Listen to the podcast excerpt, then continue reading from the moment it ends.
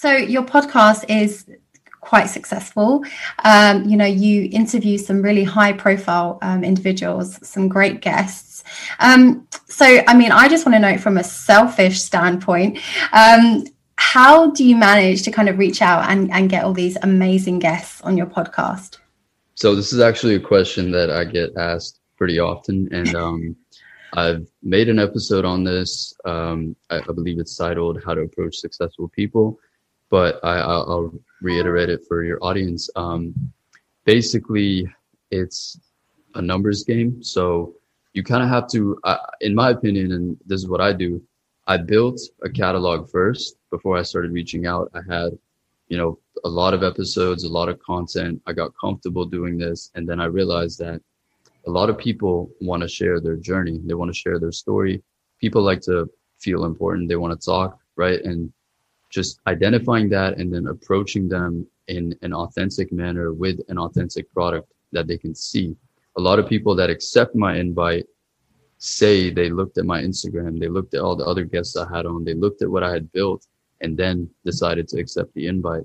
But where a lot of people get it confused is they they shoot their shot without structuring it in a way that provides or shows the other person value. There has to be value for the other person Maybe they want to tap into your audience and promote something. Maybe they see that you're up and coming and you're building something really cool and they want to be one of the early people on just to establish somewhat of a relationship. And honestly, just reaching out through the DMs is the best way, in my opinion. I think the DMs are more for networking than people realize. Um, it's not just about hitting on girls or hitting on guys or whatever. And it's it's it's really a networking tool if you use it wisely and that's what we see with linkedin. Linkedin's kind of turning into that.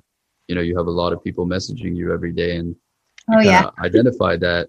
It's it's basically an attention game. So i'd say dming um, having a product having an image that shows authenticity that shows value that doesn't have a bunch of fluff that doesn't have a bunch of um, I don't want to say BS because everyone has their way of doing things, and I respect that. But it, at a certain level, some of these high profile people can identify what's really authentic and what's not. So that really helps. And um, yeah, I mean, to be honest, like I never really started out um, trying to get the biggest guests, or you know, that's not the game that I play. Is um, go from a guest to guest to guest, and um, it's primarily because I enjoy this the way that I started, super simple and just have a conversation. It's kind of therapeutic for me as well to some degree. So I I, I don't know if that answers uh, the question. Yeah, absolutely. Um, so you know, you, you talked about you know when you reach out to these people essentially they you know check out your profile before making a decision you've put some value um, you know before them um, so obviously when they're making these decisions do you think that having a good enough social media profile is is quite important. And and how important do you think social media is um, for a business owner and someone who's um, up and coming and for a business in general general? I think it's really important for sure. Um, again it's kind of like an ascension game. Wherever people are you want to have a presence. Um, this is why i respect podcasting because this is growing at a rapid rate and people that are, you know, while we, we may think that we're not as early as we'd like to be, but we're really fairly early in this game. And the, the quicker you build something in this space, the better it is for your business in the future. A lot of the sales, a lot of the, the revenue that I generate, my other business generates is primarily due to the value that I've put out, the content that I've put out. And, you know, I've been putting it out selflessly because that, that's again what I'm about, providing value in a way that I can. And, um, you know, social media is becoming, we're kind of, in my opinion, we're going through a phase where people are now clearing the clutter because there's so much that they don't want to follow five or 10 different pages that post similar stuff. And they're cutting out, they're leaning out what they consume because we live again in a time where there's so much. And so how do you separate yourself in, in, in, in the noise or within the noise? You again maintain your authenticity and you provide your perspective in an original manner. That's what that's what people resonate towards or, or excuse me that's what people gravitate towards.